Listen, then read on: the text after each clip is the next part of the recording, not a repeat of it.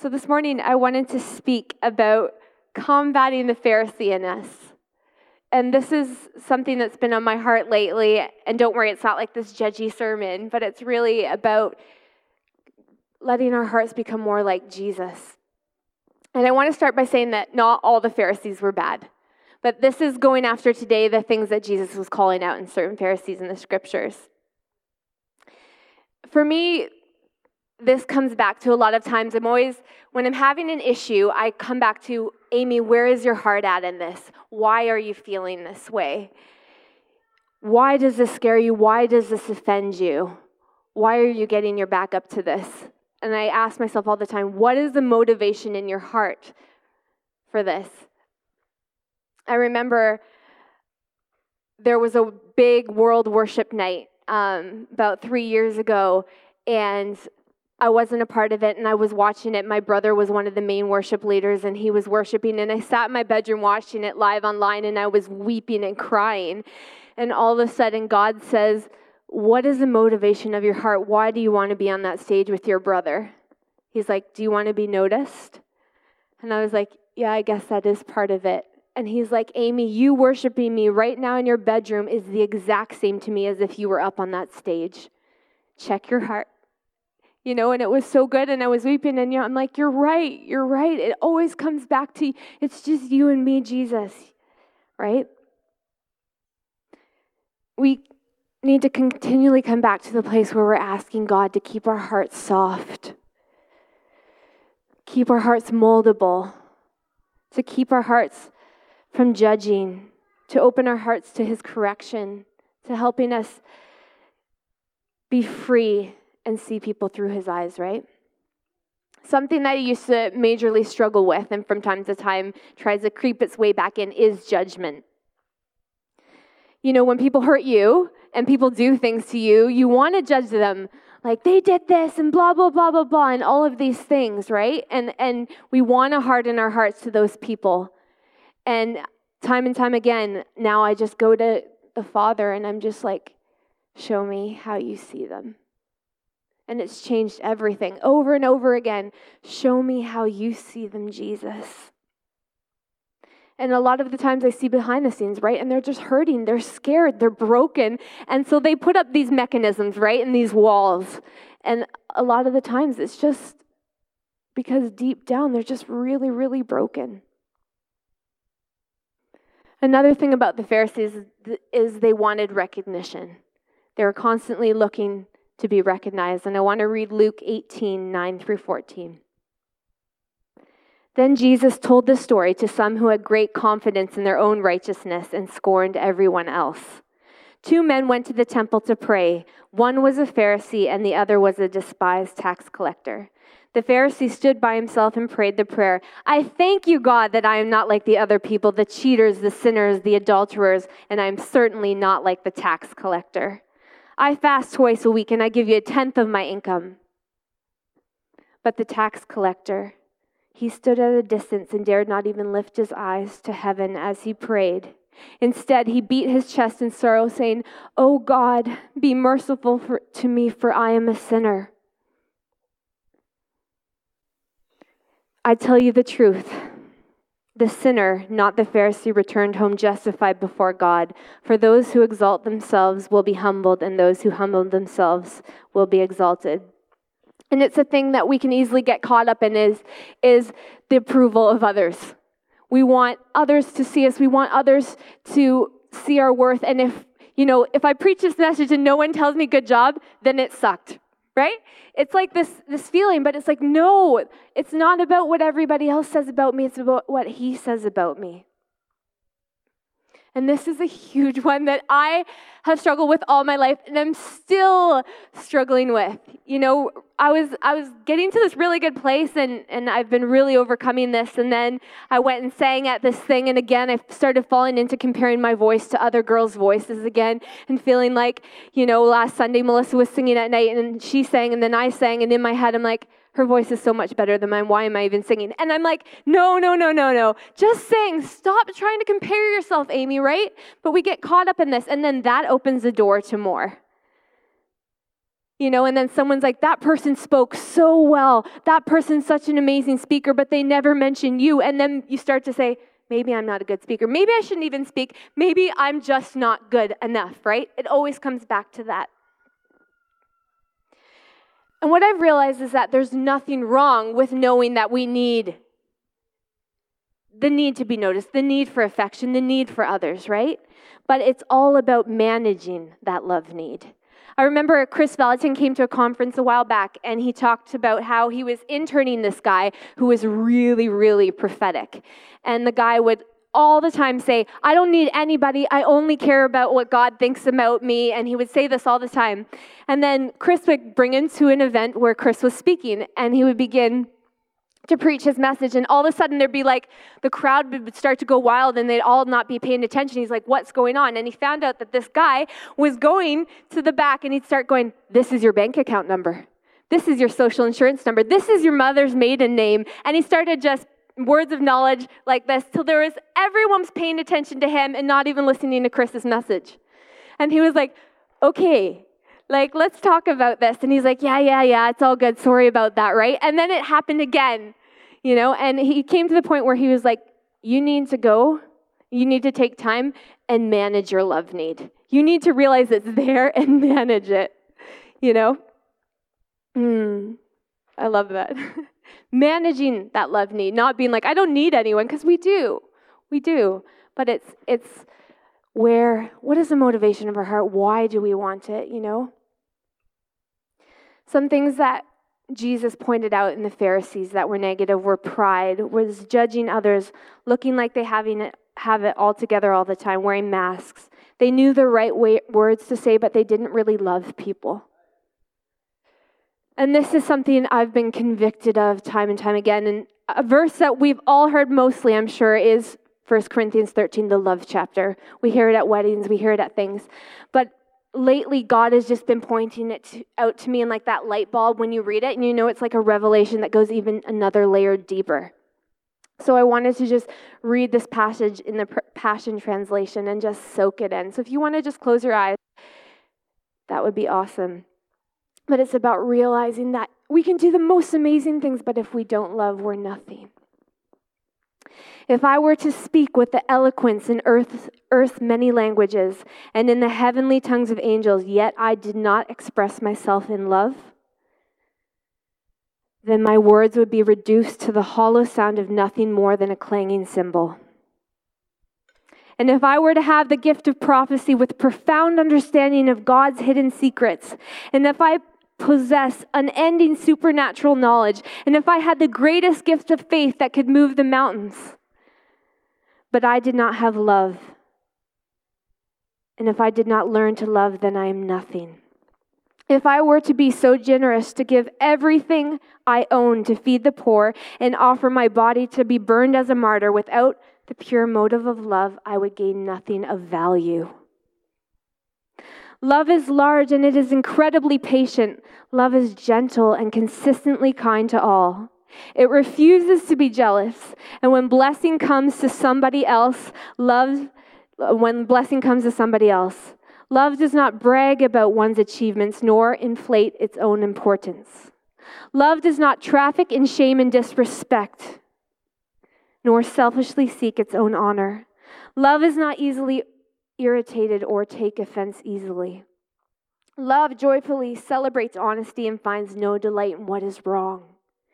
Love is a safe place of shelter, for it never stops believing the best in others. Love, love never takes failure as defeat, for it never gives up. Love never stops loving. It extends beyond the gift of prophecy, which will eventually fade away. It is more enduring than tongues, which will one day fall silent. Love remains long after words of knowledge are forgotten. Hmm. Our present knowledge and our prophecies are partial, but when love's perfection arrives, the partial will fade away. And it goes on in verse 13 to say, Until then, there are three things that will remain faith, hope, and love. Yet love surpasses them all. So, above all else, let love be the beautiful prize for which you run. And it just hit me so much. It's like so much in church culture we can get into the do this and you're going to be successful. If you have a huge church full of people, then you're successful. But if I am a pastor up here with a huge church and I don't love well, then I have nothing. And it's just been hitting me more and more how well do I love and convicting me more and more how much am I really loving? I remember John Eldredge saying in one of the books I was reading that there are people that have massive ministries doing amazing things on the earth, but yet they don't really take any time for Jesus or really know his heart. And it so convicted me to just stay close, stay close to his heart, keep my focus on him, keep my heart just connected to his heart, and make him my number one. Things you'll hear me say a lot when you get to know me are things like, I want more. God, I surrender my everything. This isn't my church, it's His church. And even so far as, it's not my church, Jesus, so you fix it. Ah, take me deeper. It always comes back to surrender. So the Pharisees were also pros at striving, they were really good at it. Strive, strive, strive. Look like you have it all together. And our culture will push this on us. And it's something I have reverted back to over and over and over again. Strive to look good enough, strive to be good enough, strive to make people see me, right? Even recently, I had this moment where someone else got asked to speak in place of me, and I'm like, they don't see me. And I went to Holy Spirit, and all I heard him say was, I see you. Is that enough? I see you. Is that enough? And I'm, I'm like, yep, yeah, it's enough.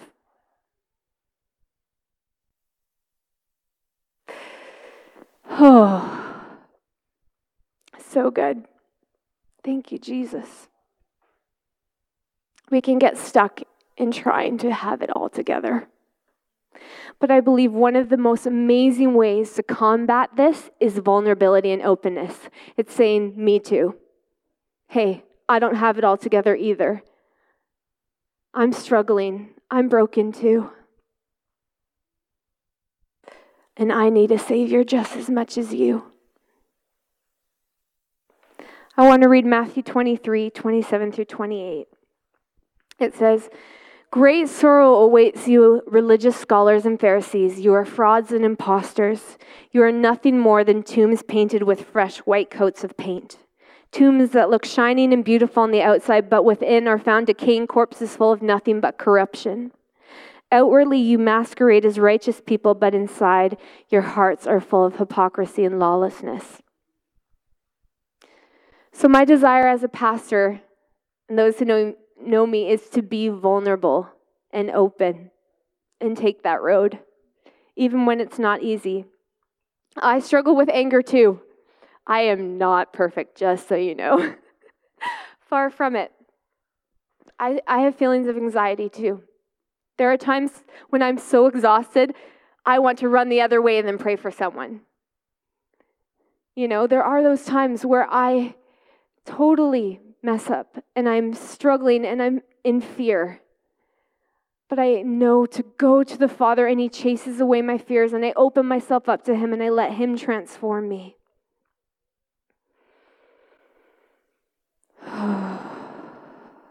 Jesus' love covers everything, doesn't it?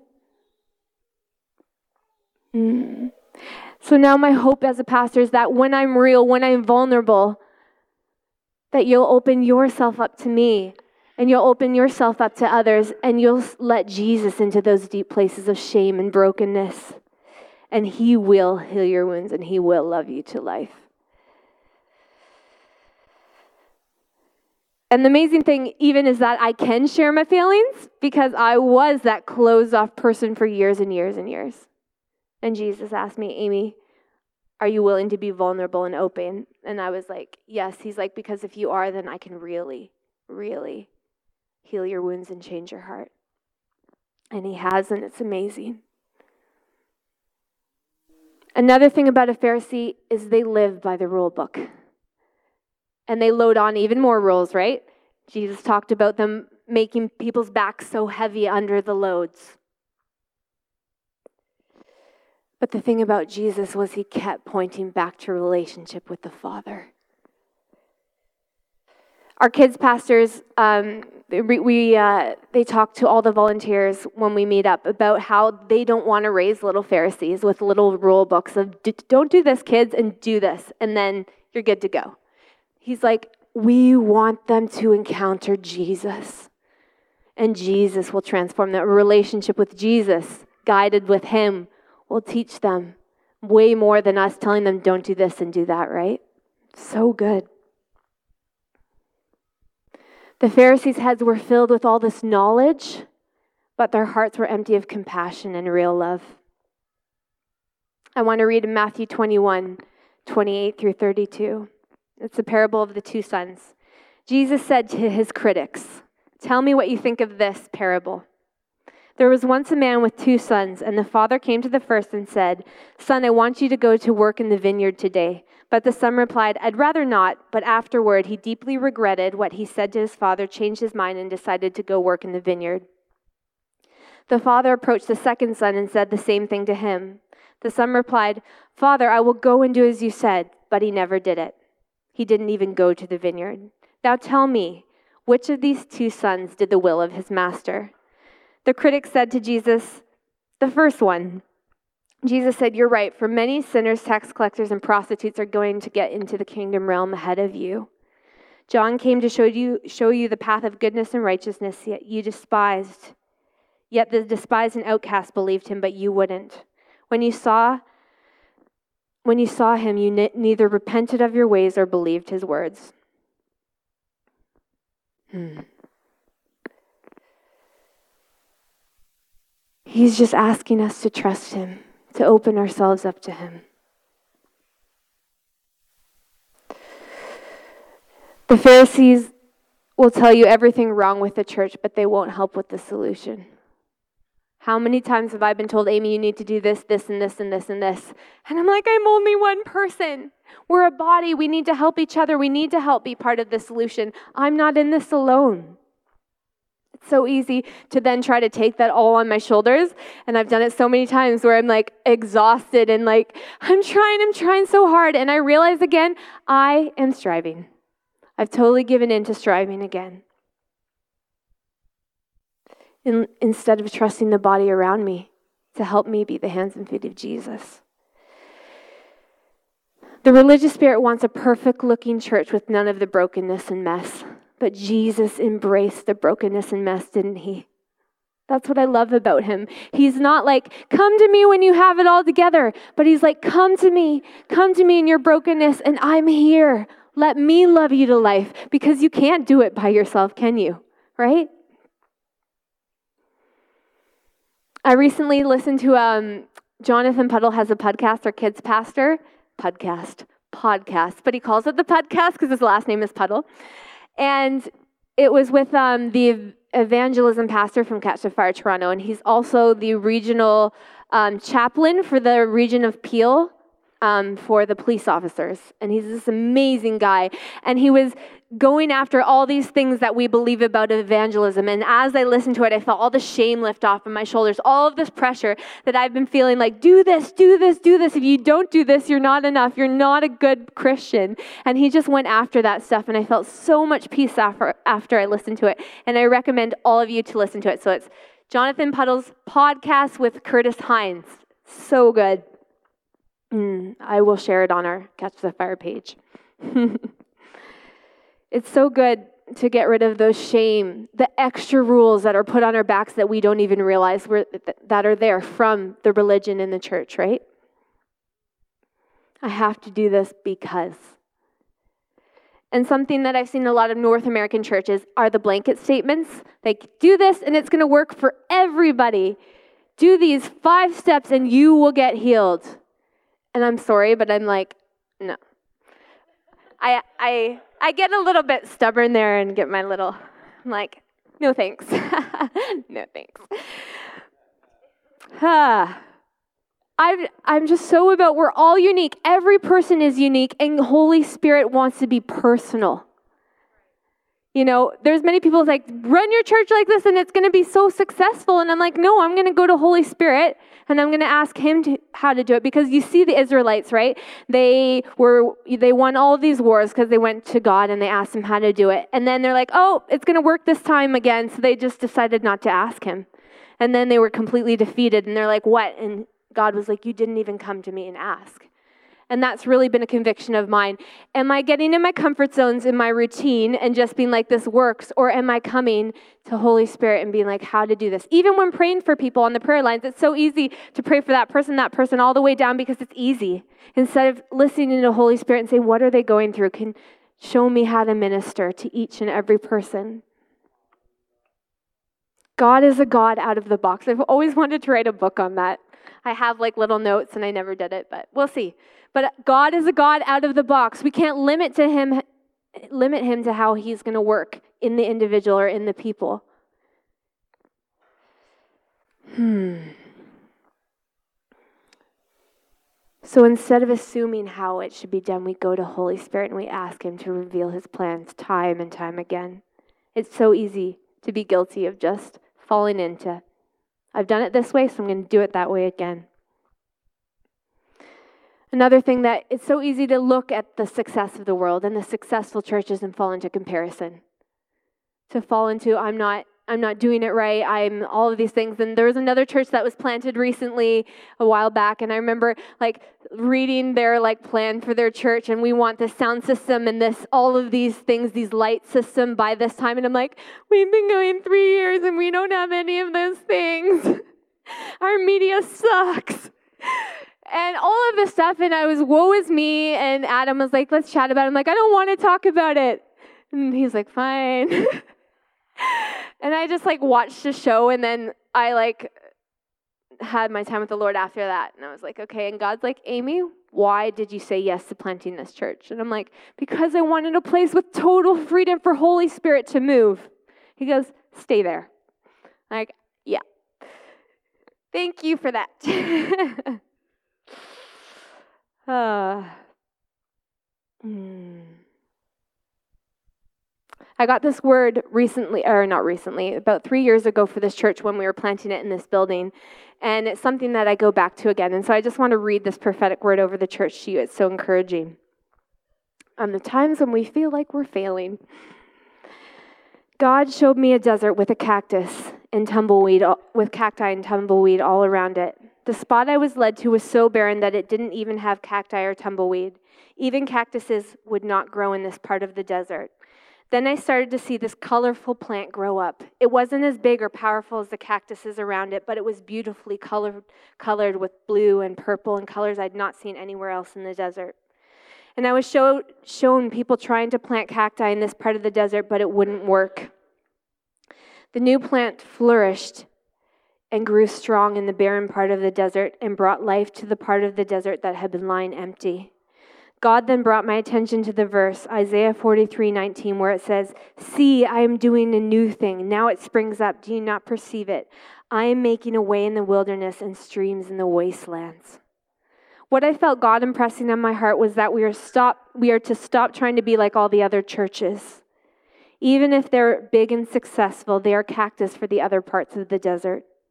Those churches won't work here. He is going to grow us differently because He knows the soil and He knows what's needed for this church to survive here. This church is going to be a rare flower that will be highly sought after. The church won't be a large and imposing cactus. It will be a beautiful plant in a wilderness where even cacti won't grow. We need to stop comparing ourselves because God does not want us to be the same. So I go back to that time and time again, and I feel encouraged again to stop my wandering eye and fix my gaze on Him. It's so ingrained to us, in us, to have it all together. But vulnerability, showing our brokenness, opening up our heart and really letting Jesus in, will help us love those around us and combat the Pharisee in us. Another thing about Pharisees is they only hung out with the people who agreed with them and were like them. And that's another easy one to fall into. I want to read Matthew 9 10 through 12. It says, Later, Matthew invited Jesus and his disciples to his home as dinner guests, along with the tax collectors and other disreputable sinners. But when the Pharisees saw this, they asked the disciples, Why does your teacher eat with such scum? When Jesus heard this, he said, Healthy people don't need a doctor, sick people do. I love that. Jesus didn't stay with all the healthy people all around him, but he went after the broken. He went after the hurting, and he loved the people who didn't agree with him. And I could keep talking about different things with the Pharisees and Jesus' encounter, but now I just want to focus on Jesus and all that he has for us. Jesus is one who goes after the one. In Matthew 18 11 through 13, it says, The Son of Man has come to give life to anyone who is lost. Think of it this way if a man owns a hundred sheep and one lamb wanders away and is lost, won't he leave the 99 grazing on the hillside and go out and thoroughly search for the lost lamb? And if he finds the lost lamb, he will rejoice over it even more than the 99 who are safe. Jesus sees the inside of us and he cares about the deepest things of our hearts. He wants us to come as we are. He wants us to take off our masks and really trust Him. He wants us to let go of the need to have it all together, to look good enough and be good enough. He wants us to let go of our judgments and our needs to be right and see as He sees. He wants you to see others as He sees them, but more than anything, He wants you to see yourself as He sees you because that honestly will change everything. Just like that time in my room where He's like, there's no difference of you worshiping on that stage than right here in your room because I see you, and that's all that matters to me. We're so good at condemning ourselves and focusing our, on our flaws, and it becomes this ongoing cycle of never feeling like we're enough when the truth is that Jesus says, You are enough. And he'll say it over and over and over again until you get it. You just have to listen. Matthew 11, 28 says, Are you weary and carrying a heavy burden? Then come to me and I will refresh your life, for I am your oasis. I love that. He's our oasis. He says, Cease your striving and come and let me be your strength. He says, I know you're exhausted. I know you're so exhausted trying to have it all together. Let it go and let me. Let it go and let me, right? He says, Let me hold you and let your pain out to me. He says, I care so deeply for you. Your past, your present, and your future don't define you. I define you. I think one of the reasons why Jesus was so angry with the Pharisees and was pointing them out is because they were the leaders. They were the ones who should be showing people the way. But instead, they were saying, You're not doing enough. You're not good enough. And instead, they made people feel ashamed instead of loved. And that's why Jesus is full of love. And he's like, You guys need to get this so that others can get this because you guys are an example. Jesus wants to show us that his burden is light. he wants to call us higher. And he always brought it back to love, for that's who he is. Jesus won't condemn you. His arms are open wide, and he's asking you to trust him, to let it go to let Him love you in those broken places of shame and worthiness of feeling unlovable. And I was all of those things. I was filled with shame, filled with regret, filled with brokenness and anger and all of these things, and I didn't like myself whatsoever. I was really ashamed of who I was and tried to strive and hide it and make people love me. But the amazing thing is, I chose the, the road of vulnerability. And as I chose that road, I began to open myself up more and more to Jesus. I began to know him like I'd never known him before and let him into those places. And I'm a transformed woman. And now I'm a woman who knows that she's loved. And when I feel unloved, I go right back to him now. and He reminds me. and I want to pray that each of you guys